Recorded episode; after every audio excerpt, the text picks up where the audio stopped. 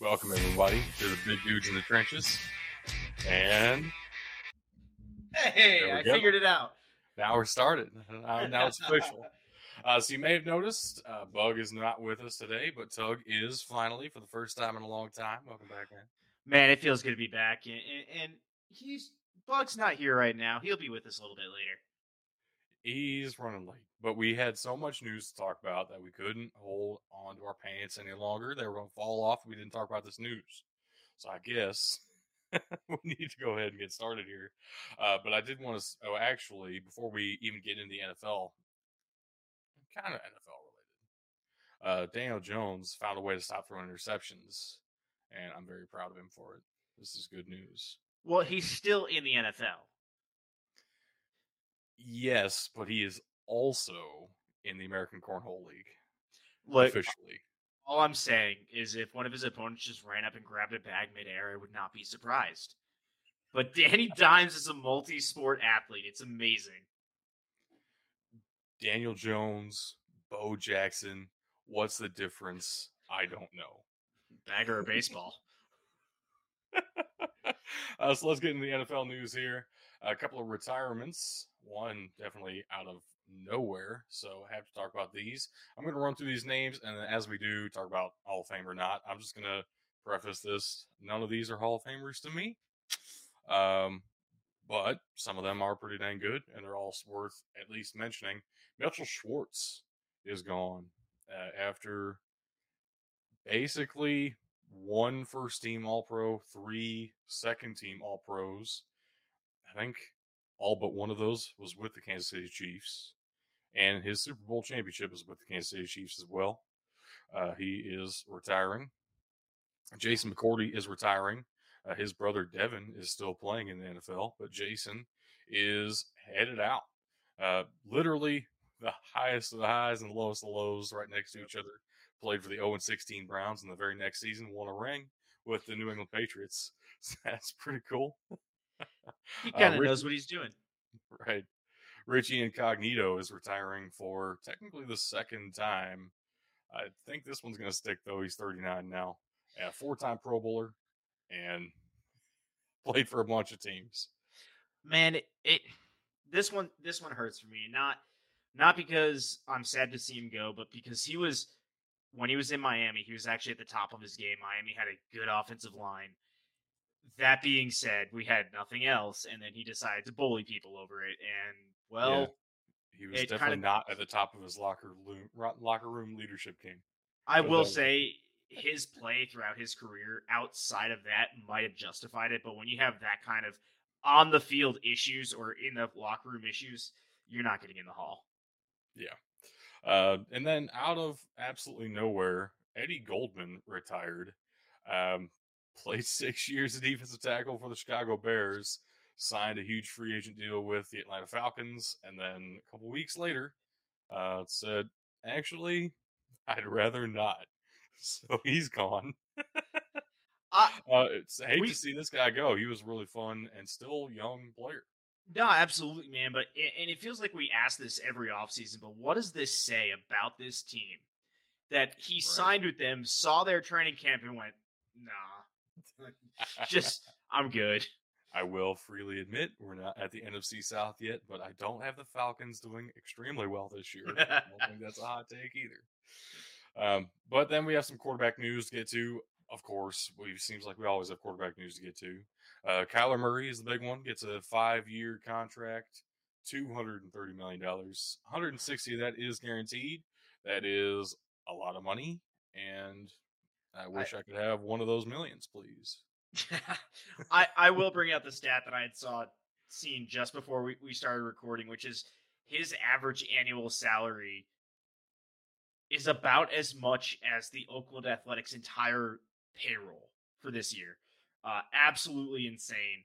Uh, especially considering that's the uh, MLB team that drafted him. So True. you know what what a turn of events for, for for Kyler Murray. I really hope they start like two and six this year and get uh, their coach fired, and then they can't release Kyler Murray, even though everyone's calling for it, and then somehow they still make the playoffs. That'd be that'd be great. That'd be, that'd be hilarious. Uh, the 49ers have given Jimmy Garoppolo permission to seek a trade. About dang time, right? I mean, this has been the unspoken agreement for like two years. It feels like. So I was like, I thought they said this at the end of last season, but it's news again. So here we are. I don't know. Somehow it became a thing once more. Uh, and then we have to talk about Josh Rosen because, you know, former first round pick. Uh, he just got signed to the Cleveland Browns out of nowhere. I was gonna say, I don't know if we have to talk about Josh Rosen or the Browns adding a yet another quarterback to their roster. I mean, there was speculation that they would be in the Jimmy G market. I guess this shuts that down. Which that'd be hilarious to me. Trade for Deshaun Watson and then also trade for Jimmy Garoppolo. Dude. Would be a they should have been move. on the Russell Wilson trade too at that point. Come on. you imagine that? They Have probably were. of three quarterback sets, I guess. Oh God. I have no idea how that would work, but it'd be fun to watch, I guess. Uh, then we have a whole bunch of alternate uniforms been announced here, which are actually really cool, and we have pictures of all of them. If Tug feels like sharing, I'm trying to find it. um, because as we know, the NFL recently changed the rule. It didn't used to be a rule, and then it was a rule out of nowhere, and now it's no longer a rule again, where teams uh, have to stick to one helmet. And so now that that's no longer a rule, we can have throwback jerseys and alternate uniforms, things that weren't really possible with the the one dome rule. So there are a whole bunch of different alternate helmets being released around now. There are a couple of different alternate jersey combinations, especially throwbacks, that are being announced right now. And we are expecting to see all of these at least this season. Uh, there might be plenty more on the way too. I'm not sure. Um, but I guess we'll find out here shortly. Uh, so this is the Panthers alternate helmet design, a black helmet, which I think looks great and should be their standard helmet. Uh, the silver doesn't look as good as this. The the black on black is real clean. Like it looks really good. I love everything about this. Maybe maybe that silver stripe down that the down the center in there tri stripe, but other than that, this is Maybe. a very clean helmet. Yeah, I can imagine this looking amazing on even the blue jerseys. I mean, maybe I would prefer it on the white jerseys too, man. I, I Yeah. don't know. I don't know. Black helmets are great. Uh, next up, we have the Texans with their red helmets. This is fine, I guess. Not a big fan of this one, like I am with the Panthers. I, I like that they're changing it up. I like that Yeah. they're sticking to their colors. It's not as clean as I would like it to be, but I, I, I feel like a slight logo redesign, uh, changing that that red out in the uh, Texans logo to like a to like a black would have made it even better. mean- but I understand why they didn't. Probably needs more than a little redesign. I don't think the Texans logo looks all that good in the first place. That's But- probably fair. You know, anyway. Uh, the New Orleans Saints are getting a black helmet up next year, which also looks pretty good, gotta say. Um, I'm not entirely certain what's happening down the middle of that. It looks like a dotted pattern with the Yeah, gold. It almost looks like they're trying to go with a like carbon fiber look with Maybe. the gold in the in the threading. Maybe. the only thing I really have for this is maybe I'm just off. Maybe it's the angle. That logo looks just a little small for for what they usually have. Well, I mean, this is still uh, rendering as far as I know. This might That's not be true. the final product. But this was what the Saints released, the image that they put up on their social media. So I guess that's all we have to go off of. Uh, next up, we have the Falcons red helmet, which about dang time. I was gonna say I this is the Dirty Bird helmet too, isn't it? Oh yes, oh yes, it is. And I love this classic logo. I wish they never would have changed the real old school logo here. The really sharp angles on everything just Yep. looks amazing to me. And I picked this picture specifically because there are a couple of photos of this are circulating like different social medias and all that. But this photo specifically shows that gold stripe on the helmet too, which oh, I didn't even really- notice that. Yeah. really clean. I like that a lot. Wow, no, that that does look good. This is again one of the few throwbacks that everyone has been clamoring clamoring Right. for for a while. I think we're going to get to another one here in a minute. Uh, but before Uh, we get in there, between, in between, the Cincinnati Bengals are going to a white helmet for the first time ever as their alternate with the all white color rush. I kind of respect that. I dude, Uh, it, it looks clean. It looks good. Yeah, The the white Bengal tiger is ah, dude, it's it's insane. I'm a little sad that Ben's not here to talk about this because I know he'd be going off on it and, and loving it, but I know sometimes life gets in the way. Yeah. I mean, Memphis ought to try one of these. I guess be interesting. uh, next up, we do have a very classic throwback uniform. Uh, Patriot Pete. I mean, come on. Uh, Pat Patriot, sir. I knew I was doing it wrong as I was saying it. I couldn't stop as I was saying it, so it just happened, and now we're it's literally in the notes, and I know that, but you know, I was thinking Pistol Pete, which is Oklahoma State, and uh Pat Patriot. Combine the two, here we are.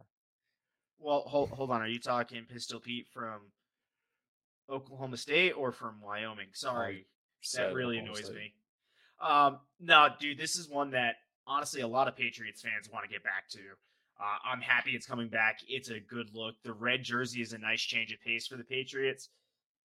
I, I'm glad to see it returning. I just want to say the Patriot Pete still fits.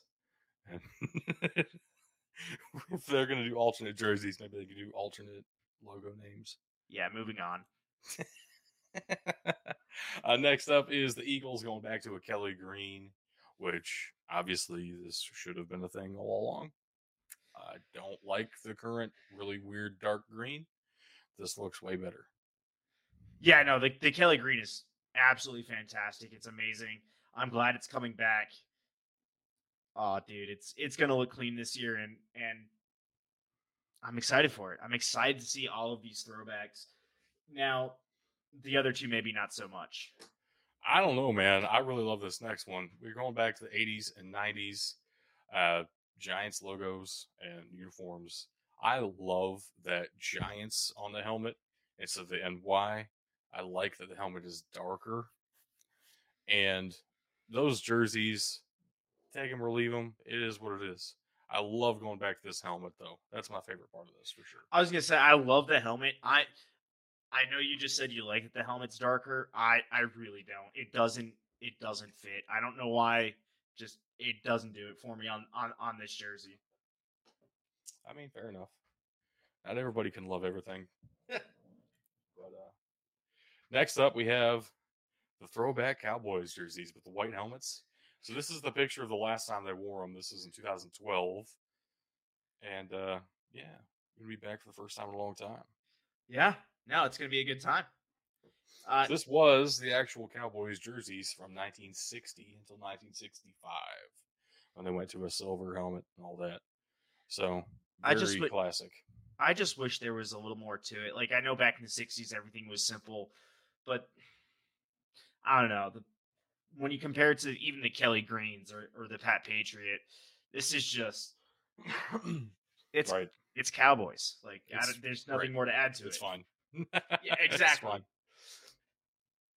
But I still love that we're getting these throwback jerseys. I love that we're getting these alternate helmet designs, and I hope that we see quite a few more coming out. I would, I would kill, might literally commit murder to see a throwback Dolphins. I mean, that'd be. you so mean good. like we do every year? you don't do enough of it? You need to lean in. Oh, give me yeah, the no, alternate 100 logo. Give me the like '80s logo, the '70s logo. Give Dude, me everything. Mi- Miami has had fans asking to make the throwbacks the current uniform, like Right. just the primary. right? Ought to. I would love to see a throwback Seahawks. Ooh, beautiful. Let's let's just avoid that line forever. Yep. Uh, so I think that does it for NFL news, though. I guess we should go ahead and jump to college news, which we have a lot of because the Big 12, SEC, and ACC all had their media days this week. Now, the Big Ten is coming up the end of this week, I think, or, or next week, actually. And then the Pac 12 is the week after. So three of the five Power Five conferences media days were happening basically right now, and uh, a lot of things to talk about. So I guess we'll start with the Big Twelve here. Um, commissioner came out and said we're absolutely not joining forces with the Pac-12. That's not a thing that's going to happen. Uh, get over yourselves with realignment. It ain't happening that fast. Uh, and also Texas and Oklahoma, they are 100% staying put until 2025, and I'll believe that when I see it. Yeah, that's kind of where I'm at. Like, you can try and manifest that all you want, but um, the only thing you said this week, as of the headlines that I believe, is that the Big 12 and Pac 12 will not be joining forces uh, because you're trying to adopt the rest of the Pac 12. But I, I really do believe that Texas and OU are gone after this year, if not into 2024. SEC media days are always a great time because coaches are, you know, hating on each other publicly. It's always fun. Uh, the SEC itself came out and said, Greg Sankey said they're not looking too much into further expansion, um, which, you know, makes sense. Who are they really going to add that adds a whole lot of revenue at this point? Probably nothing left on the table other than Notre Dame. And is Notre Dame really going to join the SEC? That wouldn't make any sense. Um, but, you know, didn't make sense for USC and UCLA to join the Big Ten either. So anything can happen. Yeah, you're not wrong this college expansion has been insane. I feel like a lot of these newer ones that are coming out now are just dropping into these conferences laps and they're going, yeah. Um, right. But yeah, I don't I don't see the SEC. We've had these discussions plenty of times. I don't see the SEC expanding any further. They don't need to. They I don't really see them get the benefit out of it that right. Conti- like I I really don't see a benefit to continued expansion at this point. So Lane Kiffin came out and said we ought to have a salary cap on NIL deals, which say the NIL deal understand. is pay to play without saying the NIL deals are pay to play. Right. Right. This goes back to basically what Nick Saban and Jimbo Fisher were debating publicly uh, for a minute there a couple months ago, where, you know, they bought every player on that roster. Uh, yeah, this is the the SEC is clearly not using NIL correctly. Let's put it that way. That, that's exactly what this this highlights. And then Kirby Smart got mad uh, talking about UGA Florida because that game has always been a neutral site game for a very long time. And he says, I can never get a Florida coach to agree to make it home and home. And it's like, why would any Florida coach ever agree to that? You play in Jacksonville in a neutral site Florida loves that. yeah. but also, off, it's, it's, the world's biggest cocktail party. Like, what more are we expecting here? But also, Kirby Smart said one of the biggest reasons he wants it moved to actually playing at campus stadiums is because it will help with recruiting. Um, it, really hurts Georgia's recruiting so much when they only they... get those three SEC home games a year, and they should have had four but they're the home team in Jacksonville and they can't bring anybody on campus. Ha- hasn't Georgia had like the number one recruiting class for like the past five years?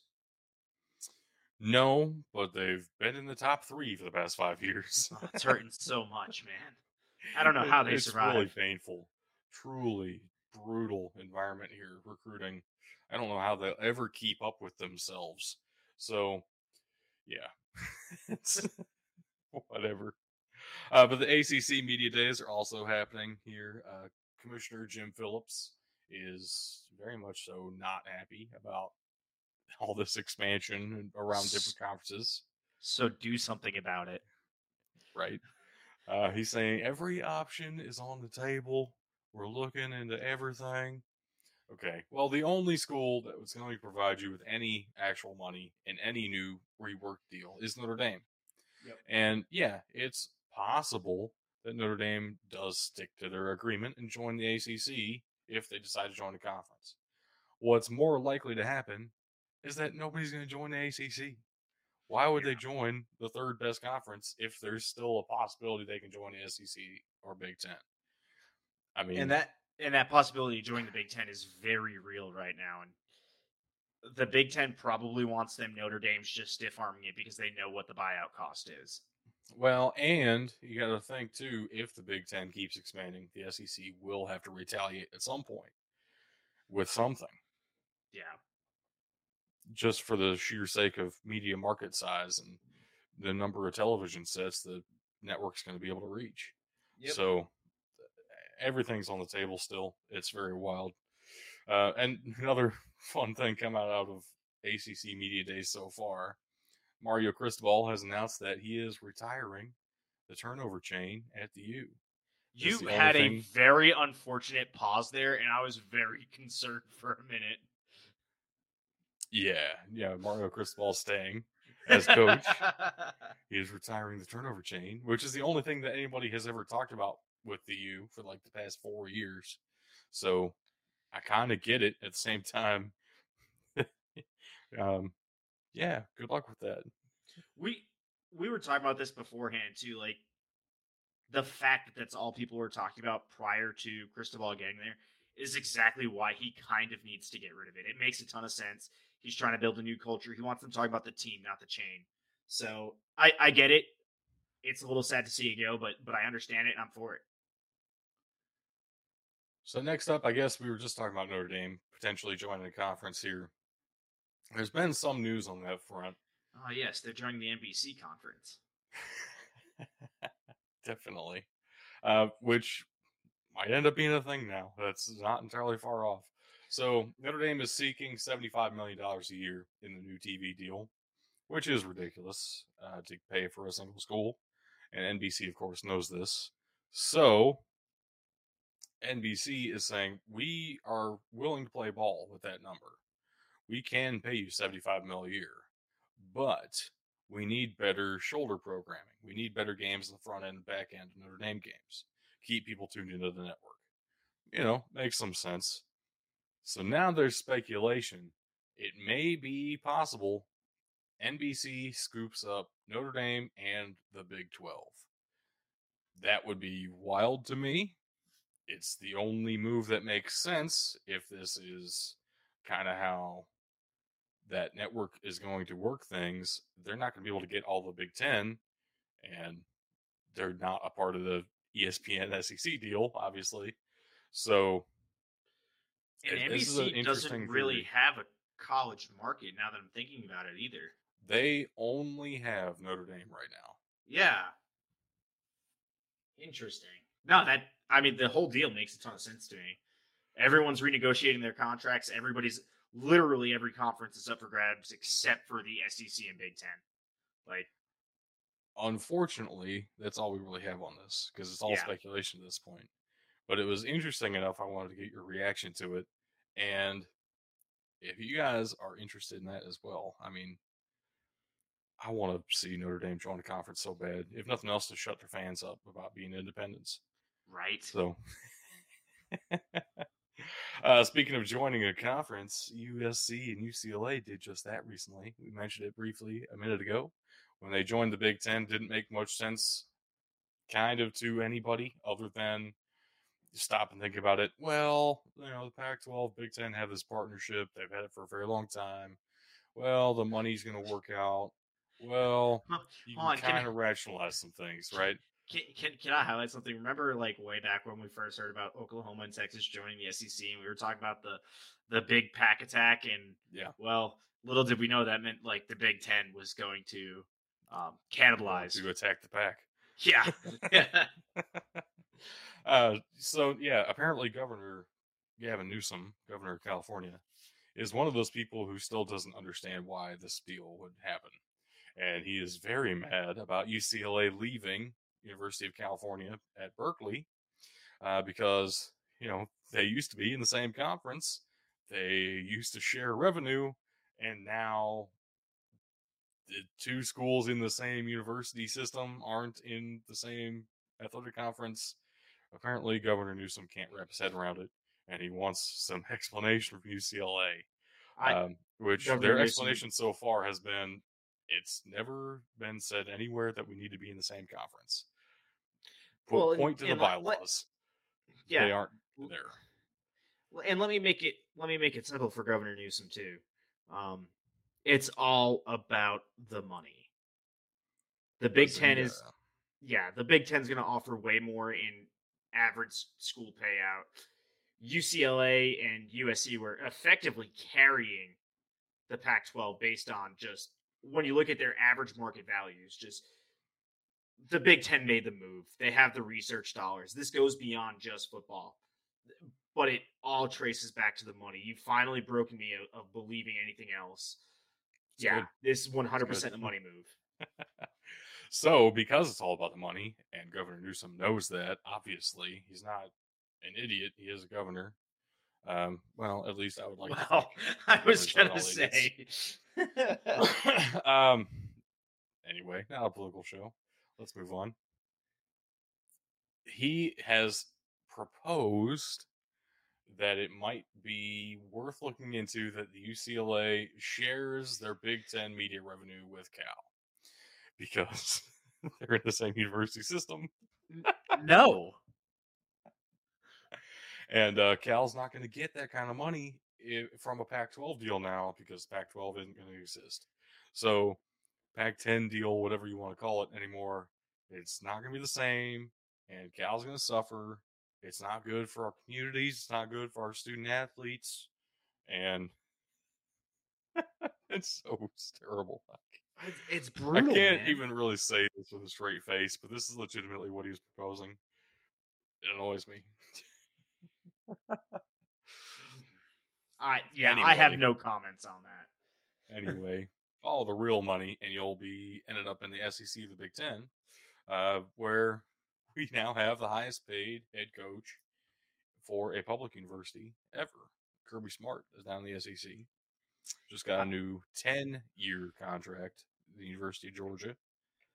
We'll be paying him between ten and twelve million dollars every single year, and this does technically make him the highest paid head coach in college football. But Nick Saban and Dabo Swinney both have some language in their contracts which should trigger some automatic raises because of this deal. It's supposed to Nick Saban and Dabo Swinney have some wording in their contracts that's supposed to keep them in line, whatever that means, with the highest paid coaches in football. So we'll see some follow ups to this, I'm sure. I was gonna say Kirby Smart was real upset about about playing Florida and Jacksonville, but uh, I feel like this softened the blow. Yeah, it's really hurting that recruiting, man. I'm only getting ten million dollars this year. I should be getting twelve million dollars this year. Oh, you'll get that next year. Okay, fair enough. and for the next ten years, you're good. Yeah. so, all right, let's get out of individual colleges. Let's talk about football as a whole for just a second here, uh, because this is going to cover all of Division One, and this is something we've actually talked about on the show before as a really good idea. Uh, just approved by the Board of Regents for Division One, there will now be transfer windows where student athletes are able to enter their name into the transfer portal. So there will be two different opportunities to do that in the summer before any season, in the winter after any season, right? There's not going to be people just entering their name in the portal at random times, which makes a lot more sense to me. Is probably the way they should have done this all along, not only for the sake of the schools, for the sake of the students too. You don't want to be making instant rash decisions, put your name in the portal, now you're not allowed back at university. Take some time to think about this, plan it out, get a really good plan of attack, and then go into the portal. Yep. Do this right. It saves everybody the headache and time and heartache. All the above. As long as people don't walk off the field because they got their position changed, it'd probably be for the best. I mean, that guy plays for Toledo now. Doesn't matter. Uh, Back to individual schools. I, I guess I didn't. I don't have a great transition for this one, but uh, we have a new NIL deal that's going to cover an entire university, which is really wild to me. So we have seen things like this in the past, not for this kind of money though, and uh, it's kind of fun. Texas Tech is about to be getting 85 scholarship players, all 85 of them, plus 15 walk-ons.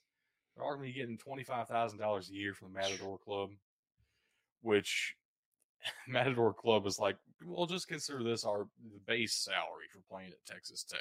You know, you can get some NIL deals on top of that. All we ask in return is that you show up to a few, you know, charity events around town. This is pretty incredible. It it's incredible, but I hope they didn't say it the way you just did, where your base salary for playing football. That that's where I would have an issue with it. But no, I I love the move here. Uh. It's going to help bring guys in. Again, Texas Tech, they're they're a good school, they're a known school, but they don't have that recruiting power that Texas and OU have, right? So they're Absolutely. they're playing a little bit of catch up. They don't have the same level of boosters uh, as those other schools do. Uh, which, if I had my say, personally, I wouldn't let boosters get involved in NILs because that also is bordering the gray line. Um, but no, I, I I love this in general. I'm glad they're getting the the student athletes involved in the community. That's that's what it's about right there. So I love the intent behind it. I just hope they worded it a little more cleverly than uh, what you just did there. They probably did. I just couldn't pass up the opportunity. It's definitely a base salary. That's what this is. So it's, it's hilarious to me. And then uh, we had one more story I wanted to touch on, but it's totally unrelated to anything else, so I didn't know where to put it. So it's at the end now. Yeah. Uh, Deion Sanders has been saying a whole lot of things about Jackson State here recently. One of the things I thought was very fascinating, he's going to be donating half of his salary back to Jackson State in order to finish the football facilities before the start of the season, which that is incredible, wild. And also, his salary is only three hundred thousand dollars a year. Did it really take one hundred fifty grand to move on this facility? And how could Jackson State not afford that? Come on. I, you know, I don't have any good defense for that, but I, but I love the move here. It it really shows the investment that Deion has into that into that program, which is also why why they've been so successful in recruiting and building this program to right. the point where I think he's also come out and said they're going to do what we thought was unthinkable, and they might be switching conferences here soon. Um, yeah, they're at least looking into it and possibly moving up to the FBS level, which would be absolutely wild. No, um, it absolutely would eh, for multiple reasons. they are they are a cornerstone of what's at The Southern Conference? Is that what it's? Uh, the SWAC. The SWAC, Southwestern, yeah, Southwestern Athletic Conference. Yeah. Um, they're a cornerstone of that of that conference. So for them to leave is would be brutal. But I I've also said this. I think Jackson State is ready to move up. Um, I, I it'll mean, take last two years, sure, based on overall history, maybe not. I mean, Sam Houston's moving up based on two years kind of true, but also they only got the FCS level like a couple years ago. So. Okay, so they've been moving up really fast, is what I'm saying. There, they were like D two not that long ago. That's fair. So they're they're just pouring money into the program, which you so. know respect some um, but that's really it for college football news. It was a lot to get through, and there's plenty more to talk about with it. And we didn't touch everything, so college football is done for now. Let's we'll get back there at some point. Stay tuned. We plenty more to talk about. Anyway, we have a little bit of non NFL pro news, and Bug's not here, so I have to do it this week. I was gonna say uh, we've all heard the rumors coming through the XFL. They're finally starting to create some buzz for themselves, um, and what they said is stand by to stand by. Uh, we will apparently finally know the names of the cities and the teams that will be competing in XFL 3.0, 2.5, XFL The Rock, I don't know, whatever you want to call it. Uh, the Rock point oh. Yeah, the Rock point oh. Uh, we will know the cities and teams that they will be competing, uh, that will be competing uh, on Sunday. So that there, there it is. There is our non NFL pro news for the week. And we did have a leak about a month ago now that speculated what those cities would be a few notable exclusions that were, you know, without they were going to go without Los Angeles. Um, of course, they were going to have Seattle and San Antonio. Like the biggest fan bases of the last version of the XFL that we saw are still going to get a team again. But it was interesting to me that the rumor right now is that they will not be going back to Los Angeles. And I have to say, kind of understand why. That makes a lot of sense, So- actually. The the football market in LA is saturated right now. The Chargers can't even draw a stadium, so I I Right. get it. Like, Yep. it for for a, for a league like this, you saw with the USFL to a degree, but I think the XFL will be more successful with it. You want to go to more of those small to mid market cities. Um, yeah, Birmingham would be a, a fantastic place to go back to. Um, Orlando is another good place. Like I know these are teams that they've used, but those are kind of the markets you want to get into. They just supposedly had USFL teams. I know they all played in Birmingham this year. Yeah, All of them, all the time. Yeah, that's fair. But technically, I mean, Orlando and New Orleans and Birmingham and all them had uh, USFL teams too. So, But like, g- give me like a uh, Oklahoma City team, right? Give me, Right. give me a Portland, Oregon team. Th- those are kind of the, the guys that I'm looking for because those guys don't have any teams in their markets. I know. Give me uh, San Antonio, Austin, Yep. El Paso, Memphis, Louisville. You know, Yeah. all them. Richmond. That'd be fun. Yep. but let's only start with eight. Let's be real. Let's only start with eight. If no, that, let's go to let's go to like forty-seven and just right away. load it up. See what happens. All right, That's the Doug. XFL Rock oh. Point We we going into our previews. I think it is that time, and so our show's kind of loaded right now. This off season has been crazy because we had the idea to preview every single conference and every single NFL division during the off season. Why we decided to do this, I'm not even sure, but we did, and we're doing it. It's going to happen. So that means after like 30, 40 minutes of news, now we have to do our NFL preview. And then we're going to have a whole college preview. And then we have even more after that. Huge show for you guys today. Honestly, though, I'm looking forward to talking about every single bit of this. So let's get into the NFC North here. And I really wish Bug were here to join us for I- this. yep, same. Uh, but he's obviously running very much later than he said he was going to be. Yep. So that's all right. Um, he's our resident Chicago Bears fan, so we'll do our best to talk some Bears in his absence. Uh, but man, they have a first year head coach, and everything feels a little bit different around the program. and it and it should. It honestly should. Yeah. Uh, Matt Eberflus coming in. Uh, Luke Getsy, new offensive coordinator, and Alan Williams, new defensive coordinator, coming in with Matt Eberflus from the Colts. So a couple of guys familiar with each other. That offensive coordinator, though, is coming from the Packers. Interesting to me that uh, bringing in the Packers quarterbacks coach to be the new offensive coordinator of the Chicago Bears. So there there wasn't a lot about the Bears offseason that I loved. We we discussed that in our offseason review. But coming into the preview, one of the things that I did love the most was their their head coaching moves. Or not their coaching moves in general, not just head coaching moves. I like this staff. I think it's going to fit the Bears. The Bears have always had a defensive identity. Going back to a defensive head coach, I think is going to be really good for them. In Luke Getsy, an obviously experienced uh, quarterback coach to kind of lead an offense with a young quarterback is a fantastic move. More importantly, just getting rid of Matt Nagy was a win. So I, I love the coaching moves here. I'm all for it. I'm excited to kind of see see where this goes for the Bears this year. the former owners of the number two overall pick, Detroit Lions here, uh, did take the hometown kid, Aiden Hutchinson, with that pick. And Dan Campbell's coming back, keep the head coach, which is surprisingly not that common for teams picking that high in the draft, or unsurprisingly, as the case may be. But uh, we still have Dan Campbell here, former player for the Detroit Lions at one point, too. Very fun. I love Dan Campbell. He is a wild fella. but if if everything can work out for him, I I really do hope it it works out in Detroit because this feels like a good situation and it feels like this might be a well improved team this year in Detroit. But by all metrics, it should be a much improved team. Dan Campbell is a fantastic coach.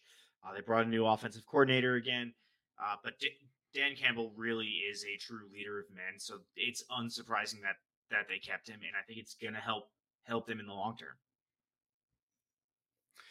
The team that almost everybody forgets about in this division, or maybe that's just me, Minnesota Vikings. Uh, they have a new head coach as well. I swear, I can never remember the Minnesota Vikings for some reason. They are the most mediocre team in the entire league every single year since I've been following the NFL. It is brutal. That, how that checks, yeah. How middling this team is. but they weren't happy with that anymore. Mike Zimmer has been fired. In comes Kevin O'Connell, and uh, hopefully this new staff can get them off that eight and nine kind of raft they've been floating down here. Um, it's very 500 level team most of the time, but maybe Kevin O'Connell can turn things around. Yeah, we'll see. They they have a solid roster. They they're always just seem to be missing a few pieces. Uh, they're still overpaying Kirk Cousins, um, right? But very much so. I mean, they they have a favorable schedule this year. That's that's one thing to note. Um, we'll see. We'll see how it turns out. Hopefully, Dalvin Cook can stay healthy and, and they get moving here. But uh, that's going to be the key. And of course, the fourth team in the division, the Green Bay Packers. Matt LaFleur is back for his fourth season at the helm, and Aaron Rodgers is back with uh, two straight MVP awards. So, say what you will about the Green Bay Packers, but they are pretty good in the regular season. they win the games, they don't win the titles. I feel like I said a lot more than I meant to in that one sentence, and I meant all of it. So there you go. Have at it, Packers fans. I gotta say, with all these coaching changes, though, that means really nobody's on the hot seat, which is unusual. Usually we have somebody to talk about. Might be in question. But even if Dan Campbell goes 0 and 17, I wouldn't think he'd be fired yet. Right? This is a very much a culture change, and everyone in that organization is expecting that. Um, I I don't have any expectations for Kevin O'Connell's first year. They could win three games. They could win twelve. All of that seems possible. Same with the Bears. I mean, I don't expect them to finish above 500, but if they go 0 and 17, that wouldn't shock me all that much either, to be honest with you. So I, I, I would be shocked on that.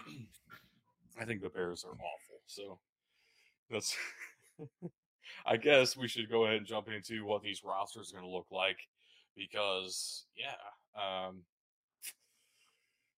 I don't like much of the Bears offensive weapons. I still love Justin Fields.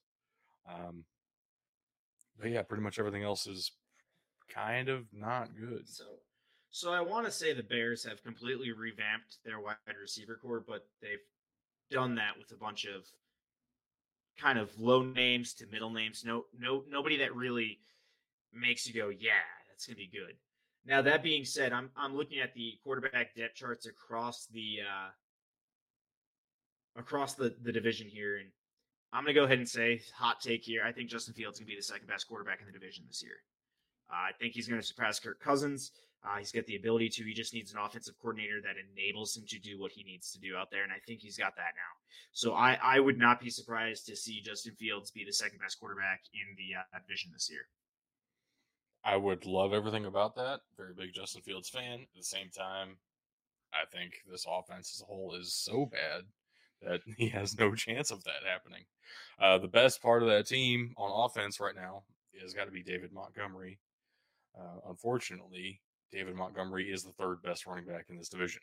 So it's, yep. it's still not saying much. Uh, Honestly, uh, maybe maybe even fourth best behind Alexander Mattison. Like that's possible. That's possible. We'll see what happens with Dalvin Cook. Uh, maybe he's out of the league and he is third best in the division, David Montgomery. But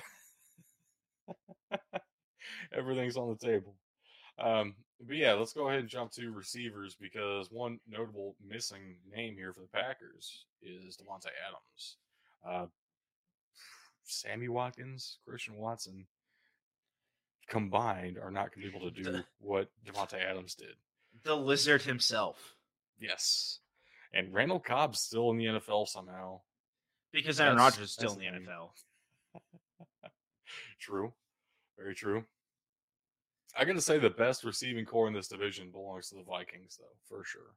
And that's purely on the back of Justin Jefferson now. Yeah. Uh, Adam Thielen, Thielen is declining. So, yeah, I, I- can't name any other team that has a competent one. the Lions overpaid for DJ Chark, so they don't have I- it. I will say this: if Amon-Ra St. Brown can continue what continue to build off of how he ended last season, he That's is the clear number two, if not the number one, out in Detroit. Uh, DJ Chark, he's a gro- great wide receiver, but I, I don't know if he's a number one. Uh, we've had this discussion plenty of times: X versus Y versus Z receivers. Right. DJ Chark really is that Z receiver. If Jameson Williams is healthy, he's got that Y, and Amon-Ra St. Brown is built for that X role. So, I man, I would not be surprised to see Amon-Ra St. Brown have a have a solid year two.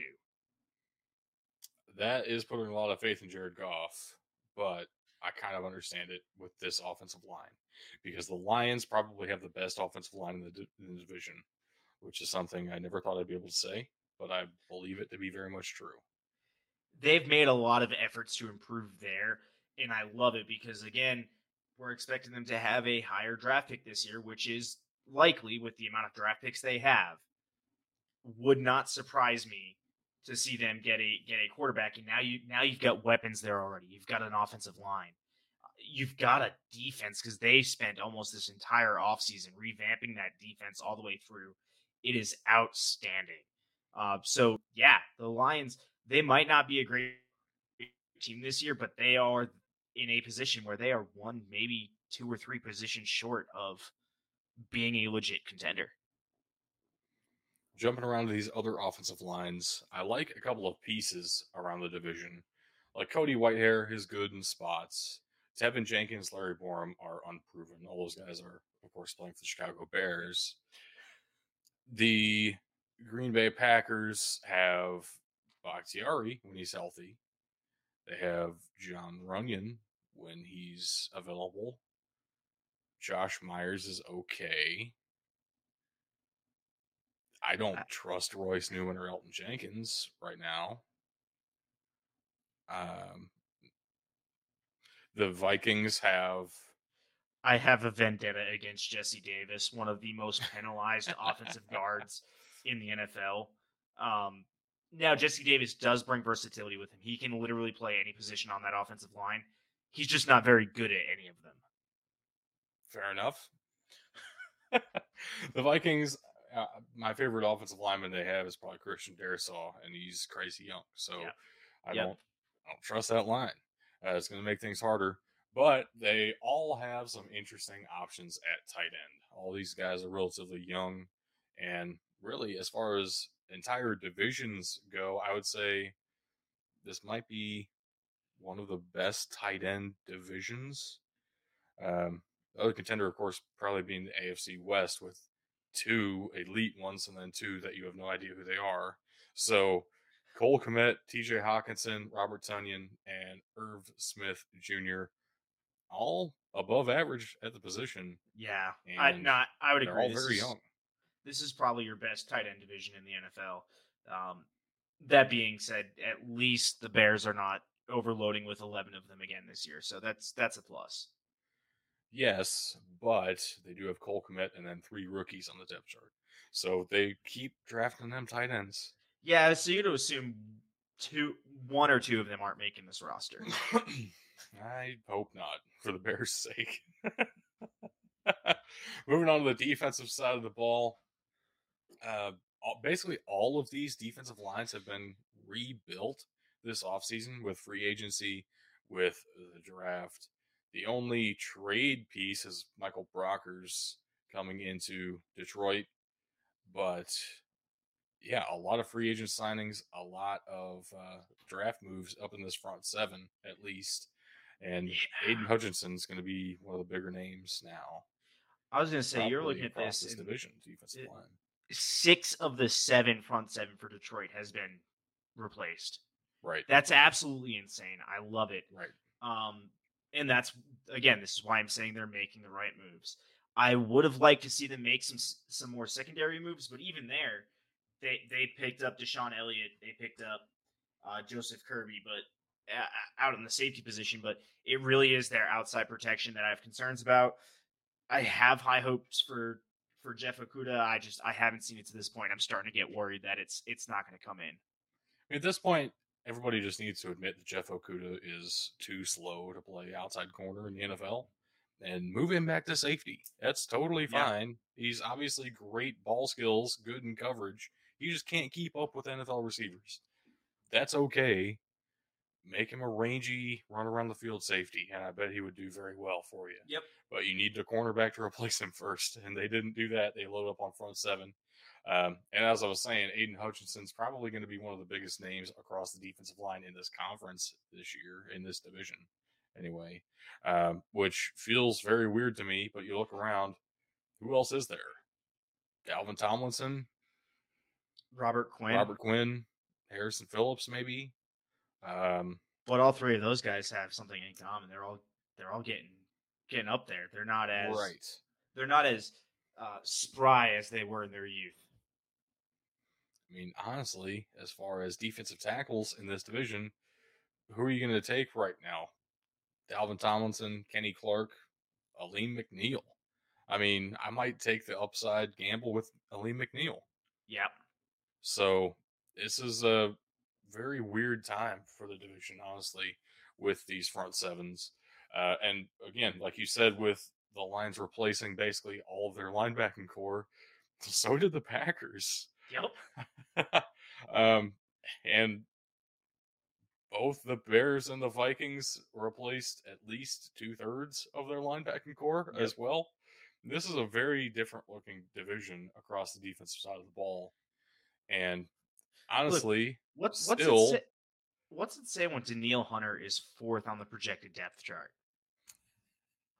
um, it says that Neil Hunter was a flash in the pan for two seasons. That's fair. Uh, the best linebacker in this division has got to be Roquan Smith, right?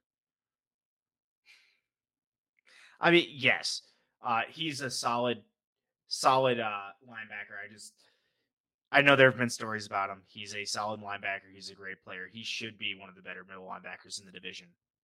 I mean, I would say so. De'Vondre Campbell's the one that got All Pro though, which I guess we're listing as a free agent signing because he was he technically hit the free agent market and came back to the Packers, but you know had to bring him back, had to.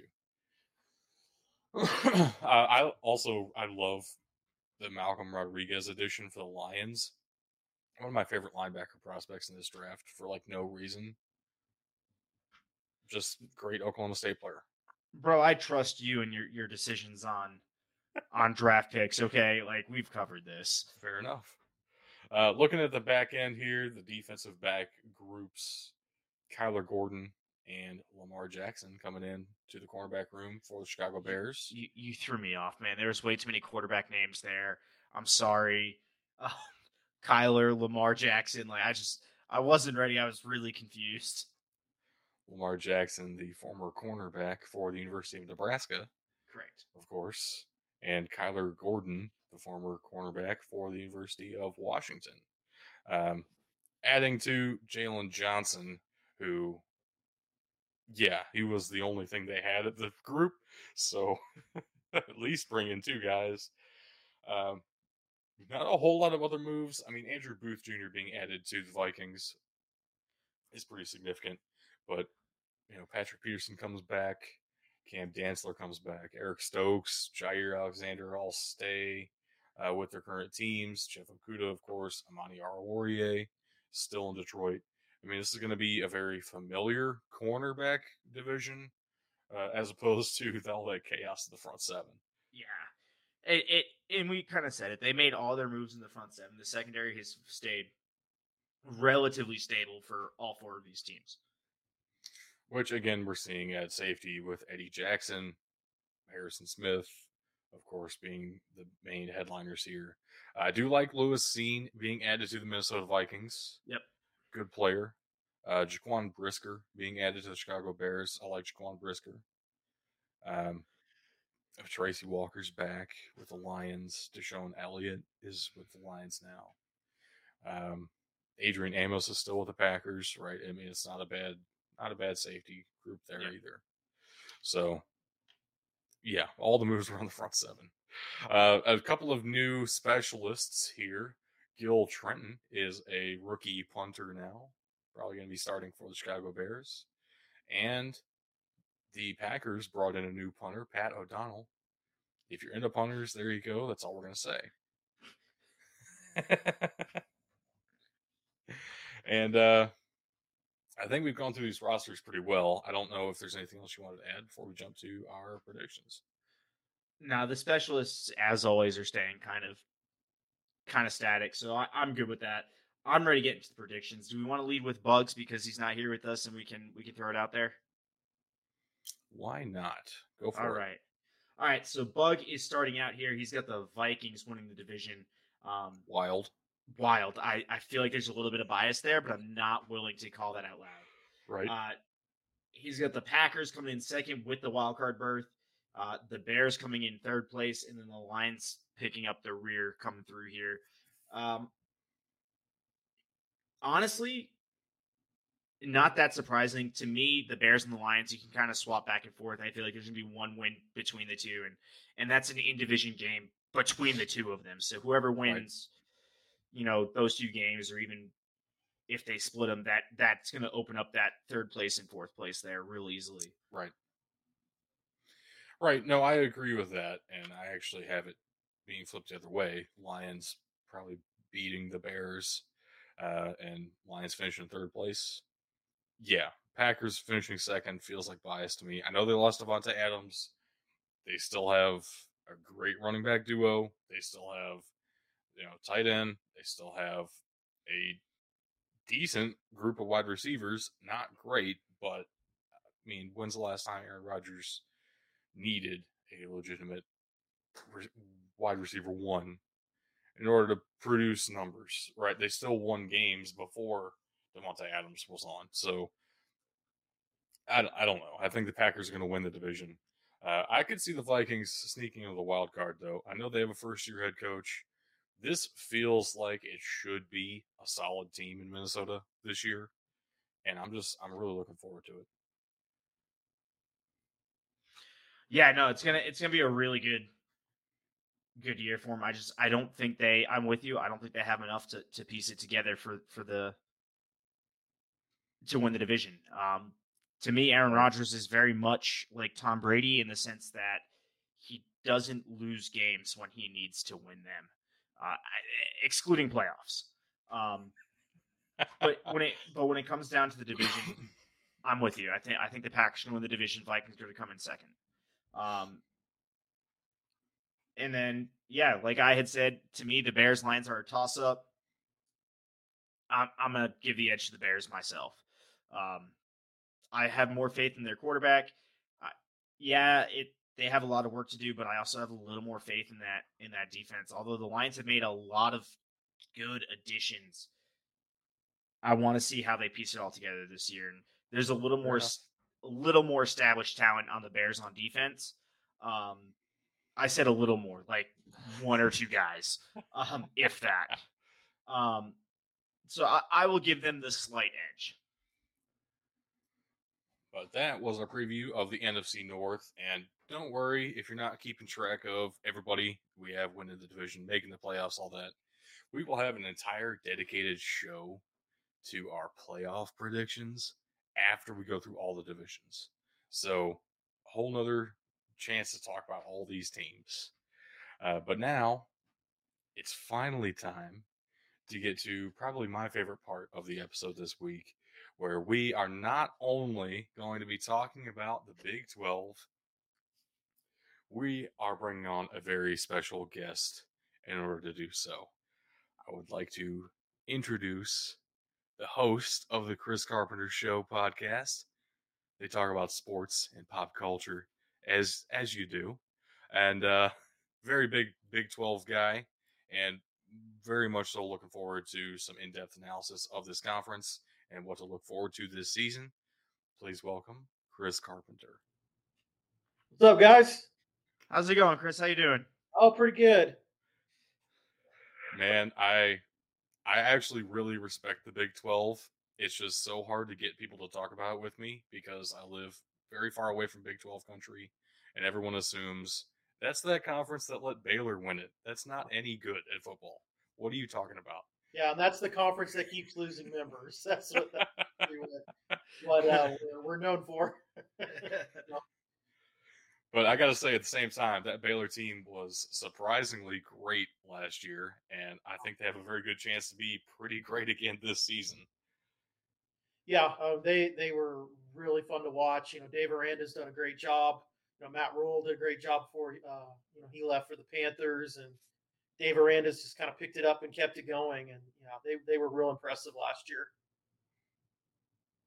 Looking through some of these other teams that, of course, are up and down all over the place. Kansas State feels like a very middling team right now. Uh, hoping to get some life breathed into them by some transfers we'll talk about later. Iowa State, man, it felt like it should have been their year to really do something. It's felt that way for the last four years, though. So we'll yeah. see what Matt Campbell can finally piece together there heading into his seventh season. And then we have teams like TCU, Texas Tech, West Virginia, where anywhere between four and eight wins feels like it could definitely happen in any season. Uh, when, which one of those teams is finally going to break through and really step up and perform at some point?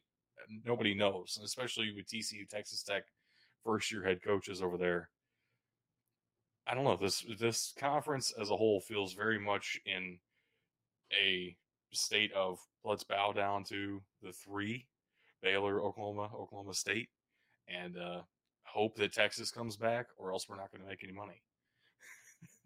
yeah, it's definitely a conference in transition, and you know, it, it's you know, y'all talked earlier in the in the podcast about Oklahoma and Texas. You know that they're not going to leave till 2025, and it's it's it's been awkward. it was awkward last year. It's going to be awkward this year, and right. you know, a, a lot of a lot of us in the Big 12 probably actually would be good with them leaving. Just let's let's peel the band-aid off and let's let's kind of get get on down the road and see what this conference is going to look like. You know, but yeah, it, it, you know the Big Twelve. I, I I I have them in like basically tiers. You know, you have those three mm-hmm. teams in that top tier. You have kind of this murky middle, and then you kind of have Kansas, you know, at the bottom there.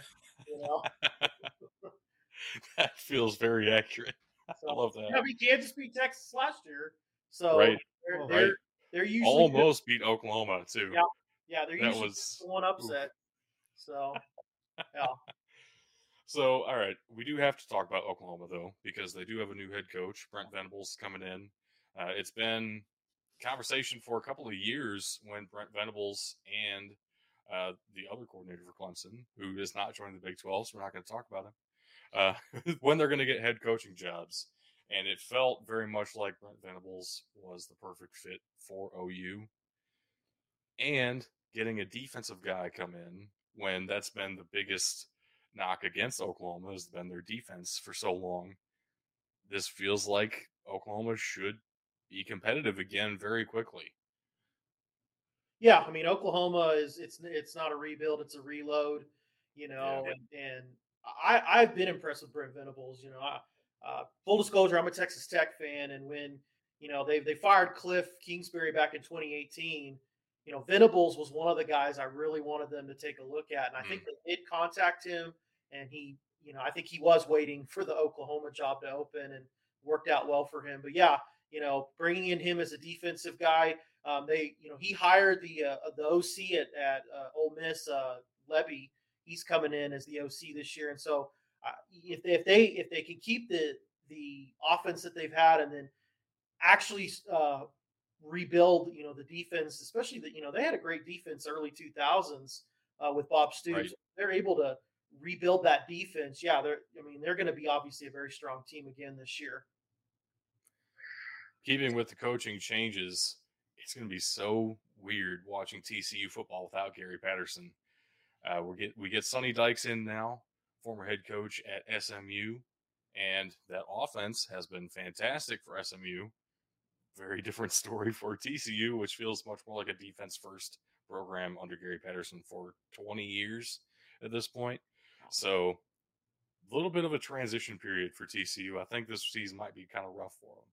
Yeah, I, I agree. You know, and and you know, Dykes is Sonny Dykes is from that Mike Leach air raid air raid tree, and Right. so you know, uh, is he going to bring in the uh, uh, kind of the version of the air raid into TCU? I think we'll definitely see that happening. But yeah, I think I think TCU is one of those teams that is definitely going to be in a, in a bit of a transition year. I think they're going to be borderline at that that five six maybe seven win mark, and I think there's several Big Twelve teams that that would fall into that category. Yeah, TCU definitely one of them.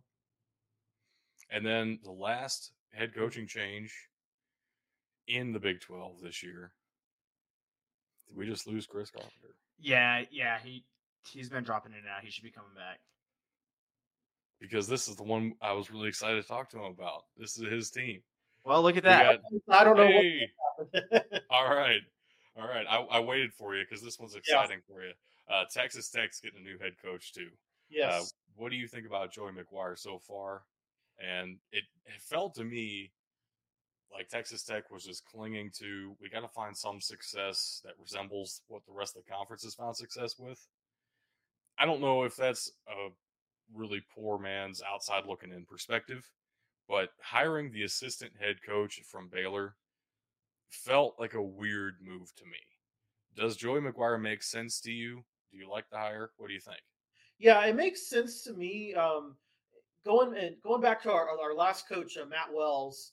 One of the big issues that Matt Wells had was recruiting, and specifically recruiting the state of Texas. And you know, you look at the recruiting rankings from Texas Tech. I mean, Texas Tech was finishing number 10 in, in, in the recruitings for Big 12. And so I really think uh, what Kirby Hocutt, the AD at Texas Tech, did is he wanted to bring in someone that was going to win back some of these uh, Texas recruits, and, especially those in the high school ranks. You know, Joey McGuire was a Texas high school coach himself, and you know he was brought in by Matt Rhule when Rhule came in, basically to be kind of his eyes and ears on the Texas recruiting uh, trail because Rhule was a guy from you know Philadelphia coming in, kind of coming in blindly with the Texas recruiting trail. So I like the hire. Um, he's done everything I think right in in the offseason in energizing the fan base. You know, the, the- this fan base has been very uh, definitely apathetic. Probably the the past I would say four or five years. You know, the last few years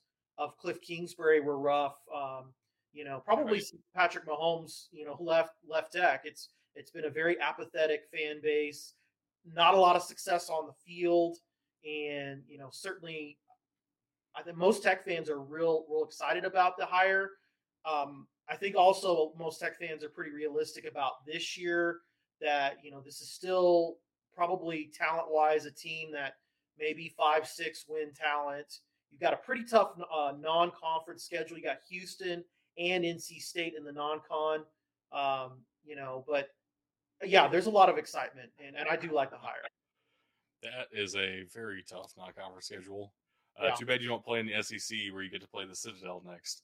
Oh, Well, we do get God. That's our that's our opening game, so that that'll be our Okay, our yeah, Citadel. fair enough. Sorry, Murray State fans. uh, so, looking at coaches on the hot seat this year, with all these coaching changes, I don't really know there are too many great options for this. I mean, Kansas can't get rid of Lance Leipold, even though he isn't going to win any games, right? Um, I would say the only name to be on the lookout for, in my mind, would be Neal Brown. What Yeah. has he really done at West Virginia yet? I would say they probably need to win seven games plus a bowl. Is probably what it feels like. Get into a decent bowl game and actually perform well. Uh, other than that, Neal Brown's probably coming to an end of his tenure at West Virginia, in my mind. What do you think? Yeah, they've also had a mass exodus. I think they had forty something players leaving the transfer portal, and Wow. yeah, it just, it just doesn't seem like it's worked out very well with Neal Brown at, at West Virginia. Um, the other coach, and I don't think this is going to happen, but I think another coach to keep an eye on and it is possibly Sarkisian at, at Texas. If they have another horrible year, and you know they they they have honestly in some ways they have very impossible standards at Texas. True. Um, I could see them maybe pulling the trigger and, and and firing him. You know, you got Jeff Traylor down at UTSA that's having all sorts of success. You know, could possibly bring him. But yeah, I think I think definitely Neal Brown um, is is, is going to have a hard time keeping his job after this year. Um, I just I don't see West Virginia having a whole lot of success um, this year. Right. Chris, I do got to say, I'm glad you brought up uh, Steve Sarkisian here because I'm kind of of the same mindset. Texas seems to be one of the most impatient programs in college football. Uh, so yeah, no, I, am with you. If if they struggle again and, and, underachieve again, I, I I could see that happening. I hope it doesn't. I think Sark is a good coach. He just needs time to get his players in there. It's what I say all the time. You need to give any college coach three or four years. Let them get their first recruiting classes in, developed, and then you can evaluate where they're at. But yeah, no, I, I agree completely. Uh, Neal Brown definitely has some some work ahead of him if he wants to keep his job. And uh, Sarkisian, he he just needs to perform at least two expectations, which for me this year would have Texas at about eight, nine wins. And I know that you know it sounds like that, oh god, that would be a minimum. Yeah, Oof. that's yeah, exactly. Feels like based on yeah. based on who they brought in. Yeah, absolutely, eight, nine. it is funny though because last week we were talking about the Pac-12 and we threw Lincoln Riley on the hot seat just because he's co- the coach at USC. That's yeah. like the thing you do. So Steve Sarkisian in that category, I guess, uh, makes sense. Honestly. I yeah, like I mean, it. I think they ran off Tom Herman with a nine and four record. You know, yep. yeah. and it was very it, it was very near the end of the. I think it was very like mid end, end of January when they fired him and brought in Sarkisian. So it you know Texas they they really hold them they hold their football program to a whole other level. And I mean, they're going to belong in the SEC with that with that mindset. You know, true, holding true. their coaches to that level. So. Let's yep, talk about absolutely. some of the players that we will be missing this season from the Big 12. Uh, a couple of big name draft picks. Breece Hall, of course, best running back in the conference by far over the past four years uh, combined. I mean, let's be real, Bijan Robinson was pretty close last year, if not better. Uh, but also, he wasn't draft eligible, and he's still there. So we'll talk about him later. Um, Baylor is losing a bunch of pieces, especially on that defense. Jalen Pitre, JT Woods, uh, Bernard, the linebacker, going in the third round. That defense is going to look very different. At the same time, it's probably going to still be a very good defense, and looking forward to see what Baylor can still put together on the field. I mean, Kalon Barnes, another name I liked a lot, a late round corner. And then we look at uh, Oklahoma, of course, losing big name pieces. We talked about Malcolm Rodriguez, uh, Oklahoma State linebacker, going to the Lions just a little bit ago. I liked him quite a bit. And at the same time, it feels weird to say a lot of the pieces uh, that got moved around the board here a lot of the draft picks were on the defensive side of the ball. And a lot of these offenses are going to be one year older, one year wiser. This might be a very strong offensive year for the Big 12. Maybe I'm too quick to say that. At the same time, uh, that's kind of what the Big 12 is known for. So if it's not, what are you doing? Get your offense together. Because, um, yeah, it, it was surprising to me how many how many draft picks out of the Big 12 were on the defensive side of the ball? It was like 70% of them this year. So, yeah, you had um, some pretty solid defenses last year at Oklahoma State and at Baylor, and um, yeah, right.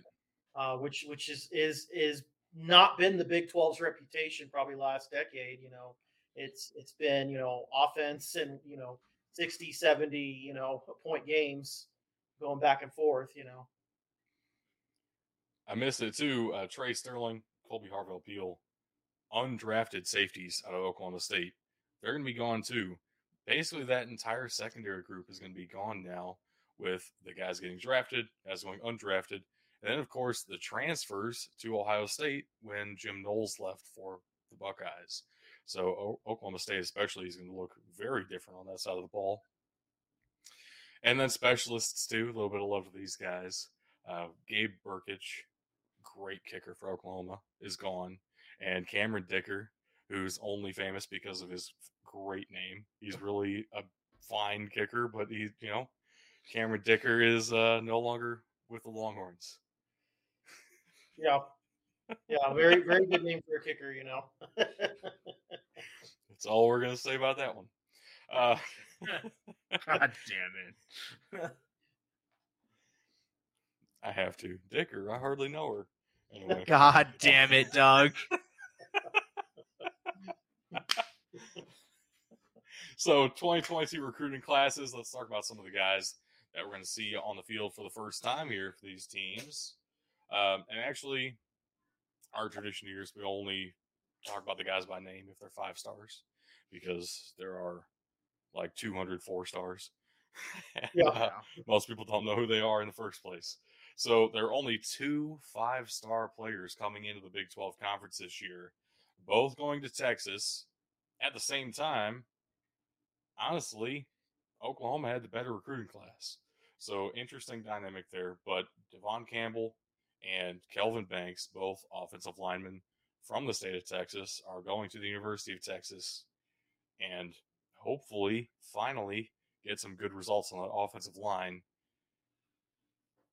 Other than that, though, Oklahoma had a very solid class and actually a better average overall rating per recruit if you're the, one of those stargazers. Uh, likes to talk about that sort of thing. So, I don't know. Texas, Oklahoma, they're kind of in a class of their own when it comes to recruiting. It's been that way for a long time. Yeah. Doesn't mean they win every conference championship, though. Uh, and Baylor, most recent conference champion, is like middle of the pack when it comes to Big 12 recruiting. So it definitely comes down to coaching and development as well. Um, you were talking about Texas Tech trying to do a little bit better. They did beat out TCU in the state of Texas this year. That's a good sign. Uh, Well, when course- McGuire got the job, they were number ten, and he got them to seven. Right now, I last I looked for this next year's class, they were third or fourth right now in the Big Twelve. Yeah, so- it's definitely a lot better in 2023. Yeah. But 2022, the freshmen will see this year. They they did finish uh, number Seven. seven, I believe. Yeah.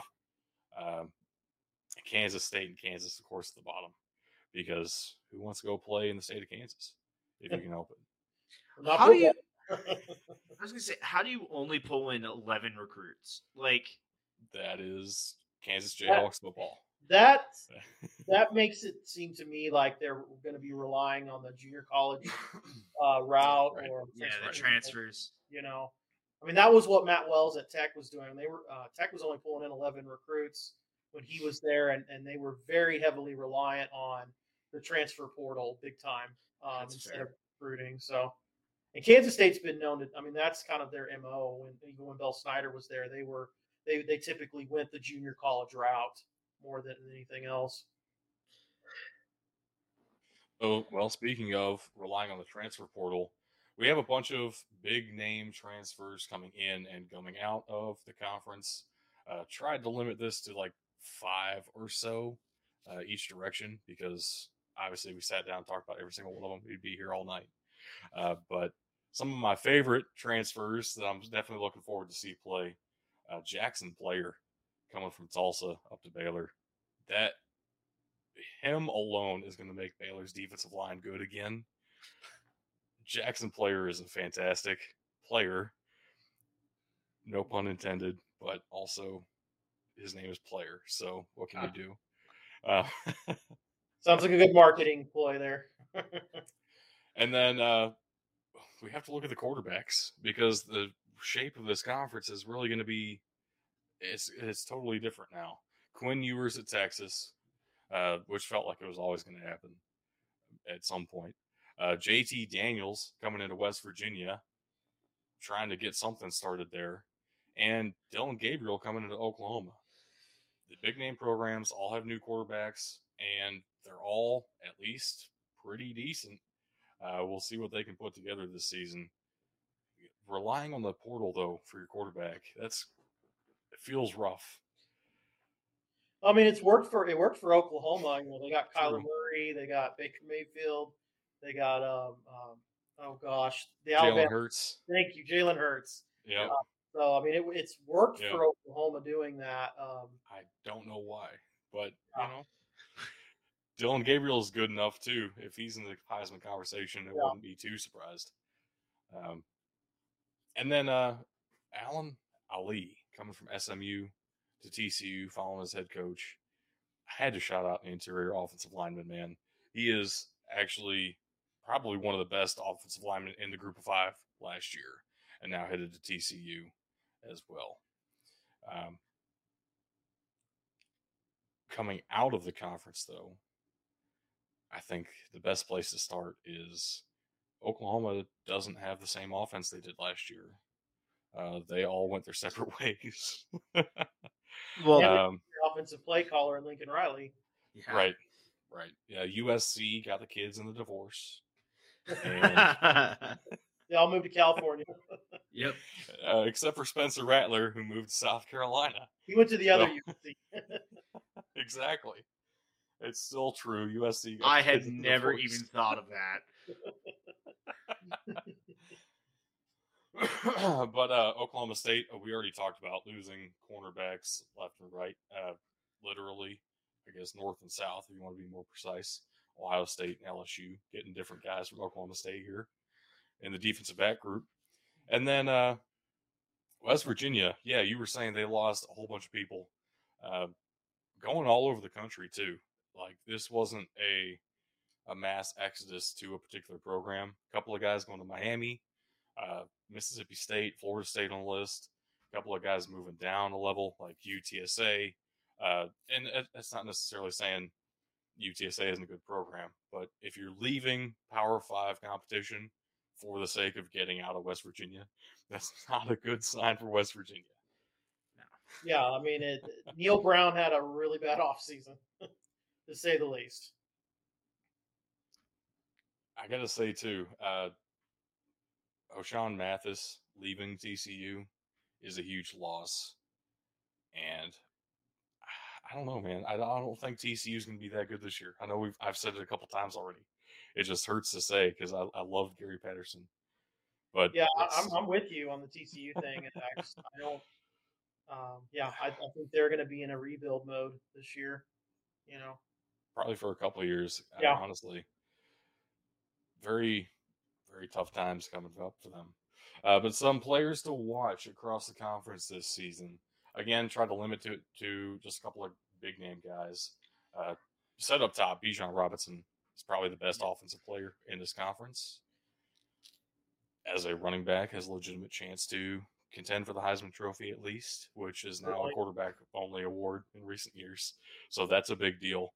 Uh, he's yeah, he's great. Everybody knows he's great. He's great. Um, uh, Spencer Sanders, though, is probably my favorite unsung hero quarterback in this conference. Oklahoma State did a lot better than I expected last season. And a lot of that came down to Spencer Sanders' decision making, not necessarily his pure arm talent, but he has a little bit of that too, and he's really fun to watch. And Oklahoma State's definitely the better for it. yeah, and he is. He's been at Oklahoma State. I, I think this is his third year, fourth year. I'm not sure. He's been there for a while. You know, Yeah. Yeah. And same with uh, Baylor's quarterback, who I can't remember his name at the moment, uh, coming up on his second year starting for them. I can't remember his name. This is terrible. I don't have it written down in front of me. Um, he just won the conference championship. He was really good. Played for Baylor. That's that's a thing that yeah, happened. I can't remember his name either. They've had so many. It run, you know, run. Yeah, it's it's been a revolving door, but they finally found Did- somebody. yeah. Did the and did the Dugopedia of college football just fail me?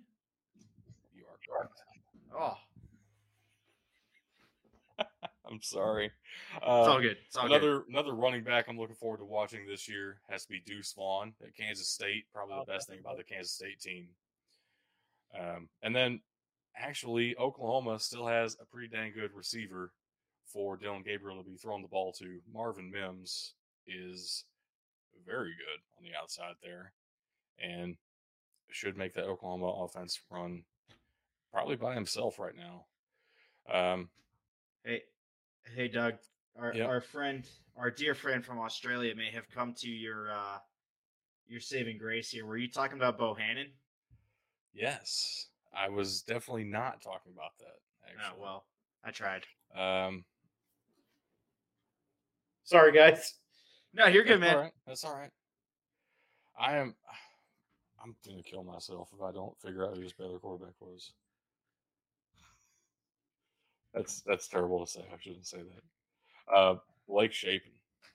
Shaping. Yeah, that's right. All right, we're good. I'm, I'm still alive. That's All what, right, That's what that means.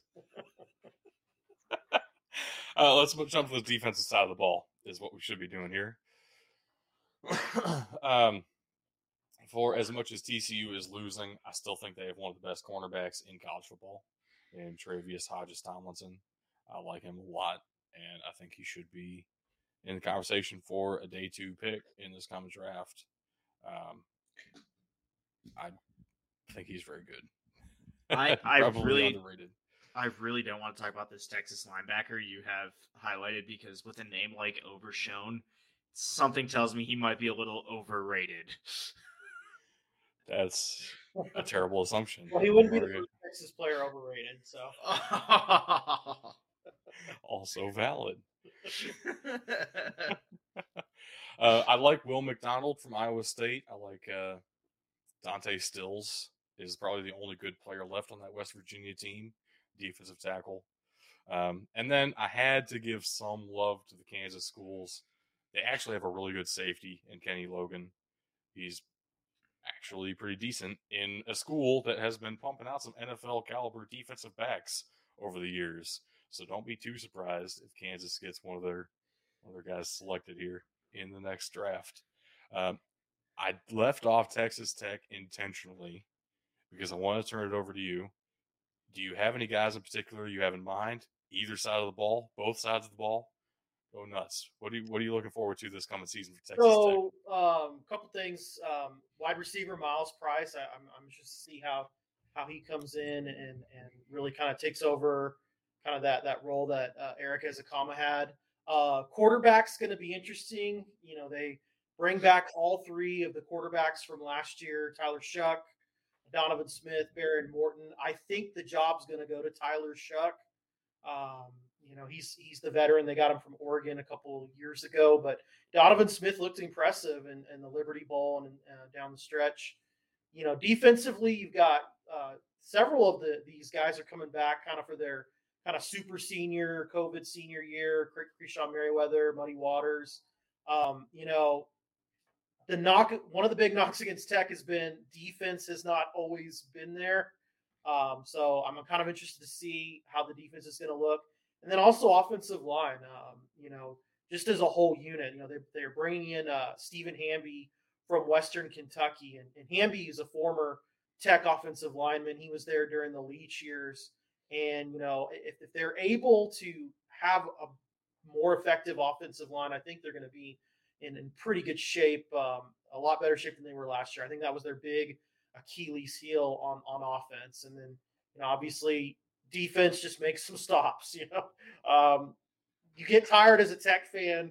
Uh, I remember I had season tickets when Mahomes was there, and you know you, you knew the game we were going to lose the game when Mahomes didn't score because the defense wasn't stopping anybody. I was there for the Oklahoma game when it was Mahomes versus uh, Baker Mayfield, and I don't think anybody punted that entire night. It was nobody was playing defense. It was rough, and so that um, you know, so I, I some of those veterans coming back, uh, I'm interested to see if they're able to you know have a have another solid year and, and hopefully get Tech to. I, I think you've got uh, six wins, maybe seven wins if things break for you. Talent. It's just going to be interesting what happens. You know. So you said the offensive line, and I didn't bring this up before, but I absolutely love the transfer from Western Kentucky, Yeah. Cole Spencer. Uh, that Western Kentucky offense last year was on another level for no reason at all. All the offensive line has transferred to different programs. So Cole Spencer coming into Texas Tech feels like a huge addition. Yeah, and And- Zach Kitley, who was the OC's coming coming to Tech, he was uh, Right, he, the right. Tech Tech grad, Tech he was graduate assistant. Now he's coming back to Tech. as the OC. So it'll be interesting to see what his offense is going to look like. Is he going to run like a pure air raid or, you know, a little bit more of a uh, kind of even? Because you've got some really solid running backs at, at Tech as well. You know, SaRodorick Thompson, Taj Brooks. Um, so it'll just be interesting to watch. Is there anybody else or anything that we didn't talk about that you think we should have? Um, no, I can't really think of anything. It's gonna be an Okay. interesting year. I think it's a very wide open conference um, this year. I definitely agree. Yep. And that kind of leads us greatly into our next section here, uh, which is how do we think this conference is going to turn out? Uh, so there are no divisions, of course. So let's decide who we think is going to be the number one seed, number two seed, and then who we think is going to actually win the conference championship. I think we'll that Tug go first here, and then uh, go from there. So, so uh, first off, I think you guys are right. This is a wide open year for the Big 12. It's really hard to kind of see which way it can go. Uh, there's probably four teams I could see being in this conversation. Uh, so the two I'm looking at uh, at the top, I know they lost a lot on the defense, but Mike Gundy is a fantastic coach. I think he can rein them in, rein them back in, string another year together. I've got Oklahoma State finishing the regular season at number one. Uh, and then I, I think Sarkisian's going to put it together. He's got a he's got a roster. He's starting to get some of his recruits in there. Um, he's still recruiting fairly well. I'm, I'm going to put Texas at number two. Uh, when all is said and done, and yeah, I know it's, it's a gamble, man. I, I hate putting faith in Texas I because don't they like never live either of up those to it. picks. That's Hey, terrible. this may be the year Texas is back. They always say that. So Uh, It's It- typical, well, typical it- Texas thing to say, just like the Cowboys are back. It's their year. If Um, they say it every year, it will be true eventually. yeah, it's true. but out of those two teams, uh, I'm going to take Oklahoma State in the uh, Big Te- uh, Big 12 championship. This is one of the things we didn't talk about with Big 12 Media Days. But if you would have heard how much Gundy was just loving Jim Knowles and how great his defense was last year, and to lose that piece, it's like a going to change everything about how he has to coach this season.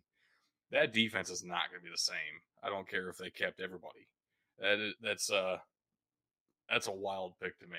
Uh, but I have equally wild picks, I guess. So Yeah, Jim Knowles, take- a huge loss for Oklahoma State. He's right. I think DC oh, I, Ohio State got themselves a good one, I think.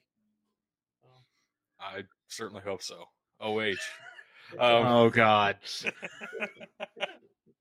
uh, but I'm going to take Oklahoma to actually be the one seed here. I think you're right with how they do transfer quarterbacks. Dillon Gabriel is going to be amazing, and Brent Venables is going to have that defense working pretty smoothly. Uh, and then number two seed, I'm going to say Baylor. Um, it's probably going to come down to the Oklahoma versus Baylor in the regular season. And let's say Oklahoma wins that. Uh, I would say Baylor comes around and beats them in the championship game. So, kind of could go either way with that, I guess. I'm just kind of picking whoever wins in the regular season between Oklahoma Baylor is going to lose that same matchup in the conference championship game. That's my prediction. What do you think? So very similar to you uh, on that. Uh, with whoever wins regular season, I think loses in the championship game. Except um, I have Oklahoma finishing uh, number one, and I have Oklahoma State finishing number two.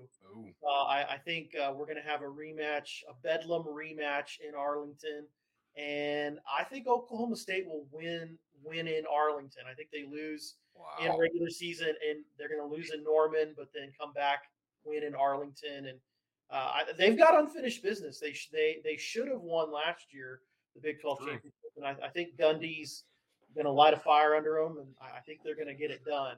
Um, but I think I do think they lose the regular season Bedlam game, but then get their revenge a couple weeks later uh, against Oklahoma in Arlington. So I would That would be- love that, Yeah, but wow, that would be crazy. be a wild conference championship game. yeah, it would be. Imagine double bedlam. Wow, goodness. Um, We had- we I- had at the same uh, time. We had the double Red River shootout a couple years ago, Oklahoma, Texas. That's true. Um, That's they- true. They played earlier in the season, and played in the Big 12 championship. So I mean, as you said though, before we even started going down this path, uh, it's such a wide open conference. Almost anything is possible.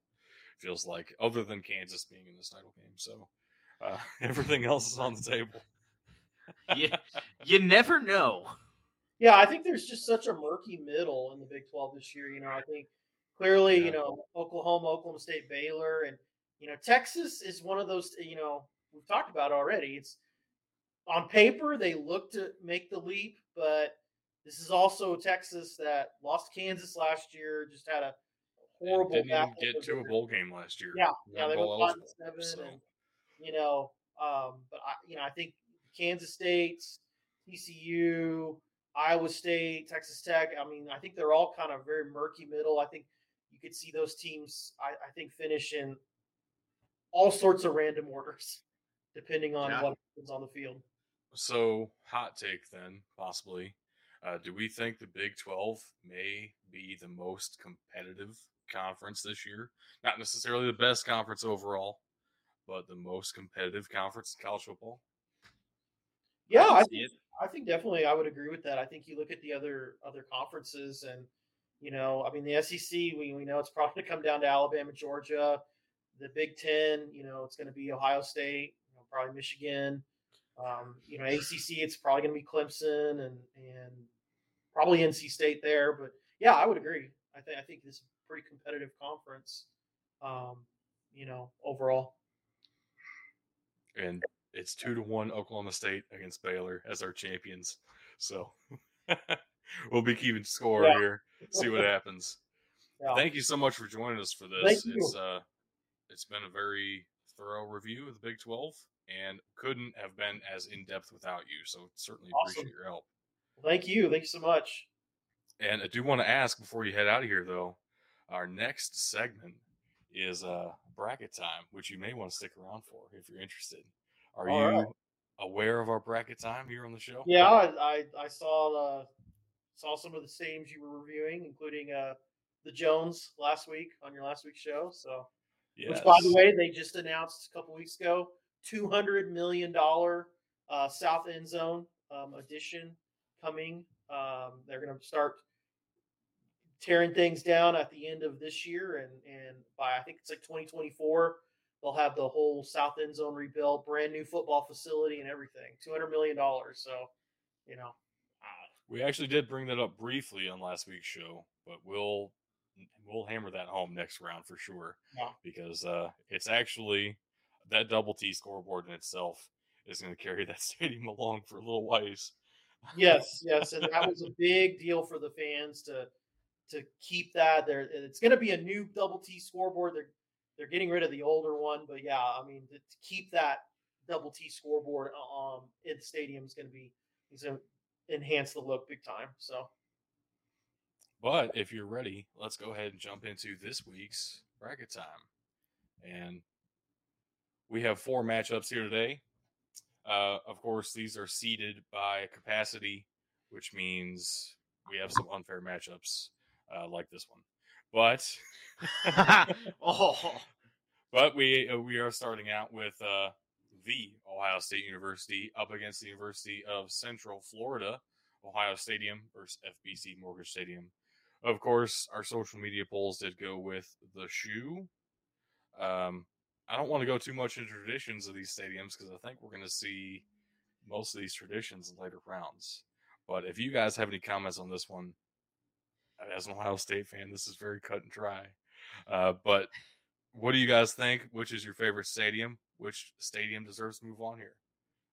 Chris, I'll let you go first on this one. yeah, this is like a one and one sixteen matchup in the NCAA tournament. Uh, you know, uh, I mean it's it's got to be Ohio State. You know, uh, Central UCF's coming into the Big Twelve, so uh, it'll be interesting to you know see them once they get in the Big Twelve. But I mean, you, you can't you can't beat the horseshoe if if you're if you're a program you know where you're at with at UCF right now where you're you're just now getting into a you know power conference. But yeah, the horseshoe, the one sixteen matchup. You know. Yeah. So No, I, I agree. And Doug, I have a lot of things that I'm sure you could dwarf with what you have to say, but I don't want to get into it because I don't want to waste all of our good points on the shoe before we actually get into the difficult matchups here. Uh, I will say I like the design of the shoe better. I like that they've I guess semi enclosed it from what it used to be and, and got the seats all the way around. Uh, but also, it's just a better looking stadium on the outside. I, I don't like, and I think we brought this up last time. I just don't like how flat UCF Stadium Stadium looks right now. So yeah, we'll keep it to that. I'm gonna push the shoe on, and uh, we'll get into more of it later. I will hold all of my comments on the shoe for later rounds when Bug inevitably fights me very hard on it for some reason. uh, but next up, we have University of Kentucky versus University of California here. Another Memorial Stadium, California Memorial Stadium this time, up against Kroger Field. Uh, very controversial name when it happened. Used to be Commonwealth Stadium, and Kroger bought the naming rights in 2018, I believe, and everybody was very mad about it. Uh, but now it's just Kroger Field, and that's what social media ended up voting for. So I'll turn it over to Chris once again. Which stadium do you prefer here? I'd probably lean towards Kroger Field. Um, I think they've done all sorts of upgrades fairly recently. Um, that Kroger does, money. yeah. Does, yeah. Does Cal does Cal still care about football at this point? I'm not sure, but um, no, they're asking UCLA for money. Yeah, there you go. I mean, maybe when UCLA gives them money, they can you know do some upgrades. But yeah, I would I would lean Kroger Field. I I don't really have a lot of points here. I almost like the look of of Cal a little bit better, but that might just be the angle of the shot. They look very similar in design. I have nothing against Kentucky here. I've got nothing against Cal. I'm gonna I'm gonna give the benefit of the doubt to social media here, and I'll push on Kentucky. So very straightforward first two matchups. Uh, next one was actually a an undisputed champion on our social media poll, undefeated. Every single vote we had went for Clemson Memorial Stadium up against Kenan Memorial Stadium. Two of the like 30 something Memorial Stadiums up against each other in this round. Yeah, uh, I'm going to Clemson versus North Carolina knocking. here. And Clemson, of course, took the social media poll. What are, you, what are we going to say, Tug? I'm going to start knocking teams with Memorial Stadium in their name. It's just, I'd almost prefer you to get the get the uh, naming rights money. Yeah. but which stadium do you guys prefer? I, I mean, this is not. I mean, this isn't as, as lopsided. I think as Ohio State UCF, but I mean, you can't you can't argue against Death Valley. I mean, with Clemson, you know, North Carolina. I mean, it's nice stadium, but I mean, it's it's Death Valley. you know, I, I would go Clemson. I mean. Yeah, Tug doesn't even have a point here. Yeah, I was gonna say I, right. I don't like that one high side, but it is Death Valley, so yeah. I would say if this were Kenan Memorial up against Kroger Field, this would be a completely fair fight, and we'd have oh, to have yeah. a real conversation. But come on, it's yeah, it's Death Valley for sure. And uh last matchup of the day, we do have South Carolina up against Oregon. This is Williams Brice Stadium up against Autzen Stadium, uh, which actually is a battle of two very different designs here. Uh, now, social media did go with University of Oregon, but it's kind of traditional against modern, and uh, have to. I'll be very interested to hear what you guys think. Yeah, this is this is a good matchup. I think this is probably the two closest ones. I would probably lean Oregon. I like the little overhang thing they have there. Um, you know, I'd probably lean Oregon. I'm looking at this and I, I'm leaning South Carolina here. I, I like the design of that stadium just a little bit better.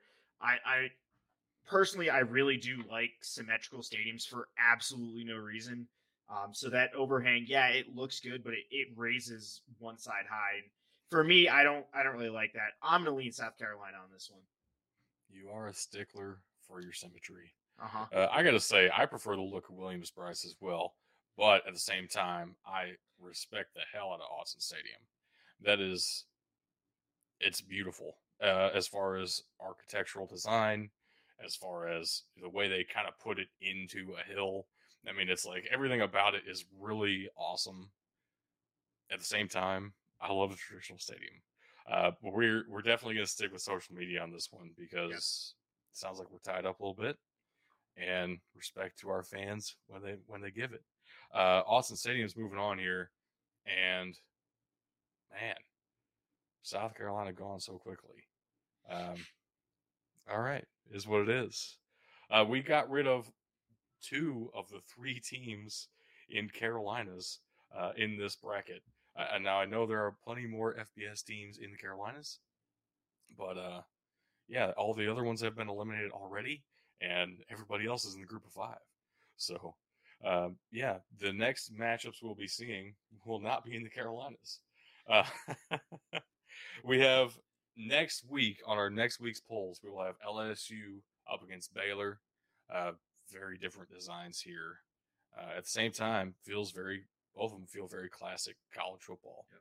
So tough matchup for sure. The next matchup next week will be the exact opposite of what I said last time. An NFL stadium versus uh, Memorial Stadium. So An NFL stadium versus uh, stadium, kind of. University of Miami versus University of Illinois. Uh, we definitely need your help on social media polls on this one because I have no idea what I'm going to say. uh, and then uh, we have the University of Florida up against University of Colorado. Uh, ben Griffin, Ben Hill Griffin Stadium versus Folsom Field. And the last matchup of next week is actually the last matchup of the first round of this bracket. Michigan State University Spartan Stadium up against Arizona State University Sun Devil Stadium.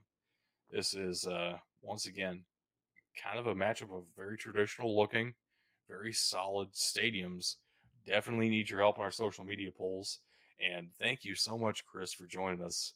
Hopefully, you had Thanks, a little bit of fun looking at these stadiums with us. Oh, I did. Yeah, absolutely.